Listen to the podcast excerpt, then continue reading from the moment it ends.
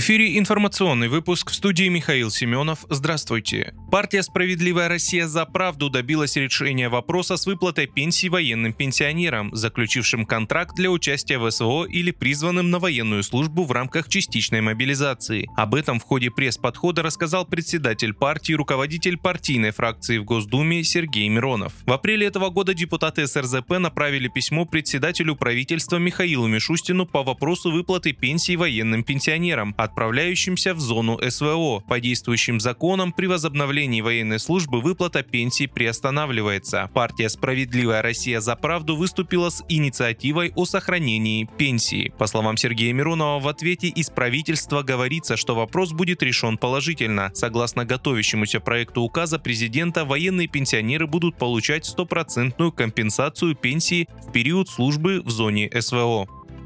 Инженера-конструктора оборонного предприятия в Ростове-на-Дону задержали по подозрению в шпионаже на Украину, сообщила ФСБ. С февраля по апрель 2023 года гражданин России в ходе переписки в интернет-мессенджерах с сотрудником ГУРМО Украины выполнял его задания, говорится в релизе. Кроме того, добавили ФСБ, он передавал украинской разведке информацию о расположении оборонных предприятий и средств ПВО, а также о размещении подразделений российских войск на территории Ростова-на-Дону. Против задержанного возбудили уголовное уголовное дело о государственной измене в форме шпионажа. За ночь в Белгородской области отразили множество атак беспилотников, сообщил в телеграм-канале губернатор Вячеслав Гладков. Ночь прошла не совсем спокойно, было большое количество атак беспилотных летательных аппаратов. Самое главное, что пострадавших нет совсем, написал он. По словам губернатора, с большей частью дронов справились средства ПВО, но в некоторых случаях есть повреждения в Белгороде, Борисовском и Белгородском районах пострадали частные дома, легковой транспорт и административные здания. Сейчас там проводится подомовый обход.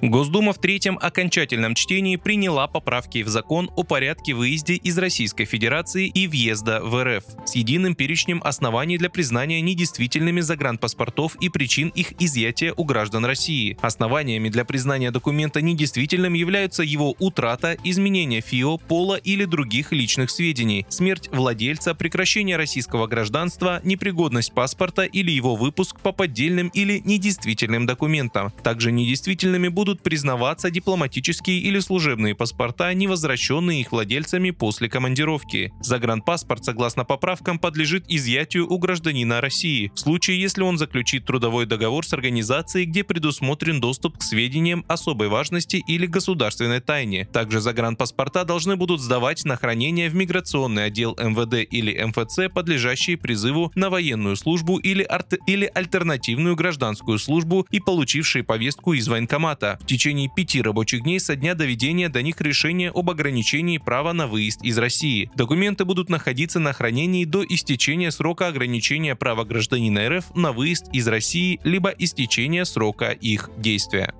Вы слушали информационный выпуск. Оставайтесь на справедливом радио.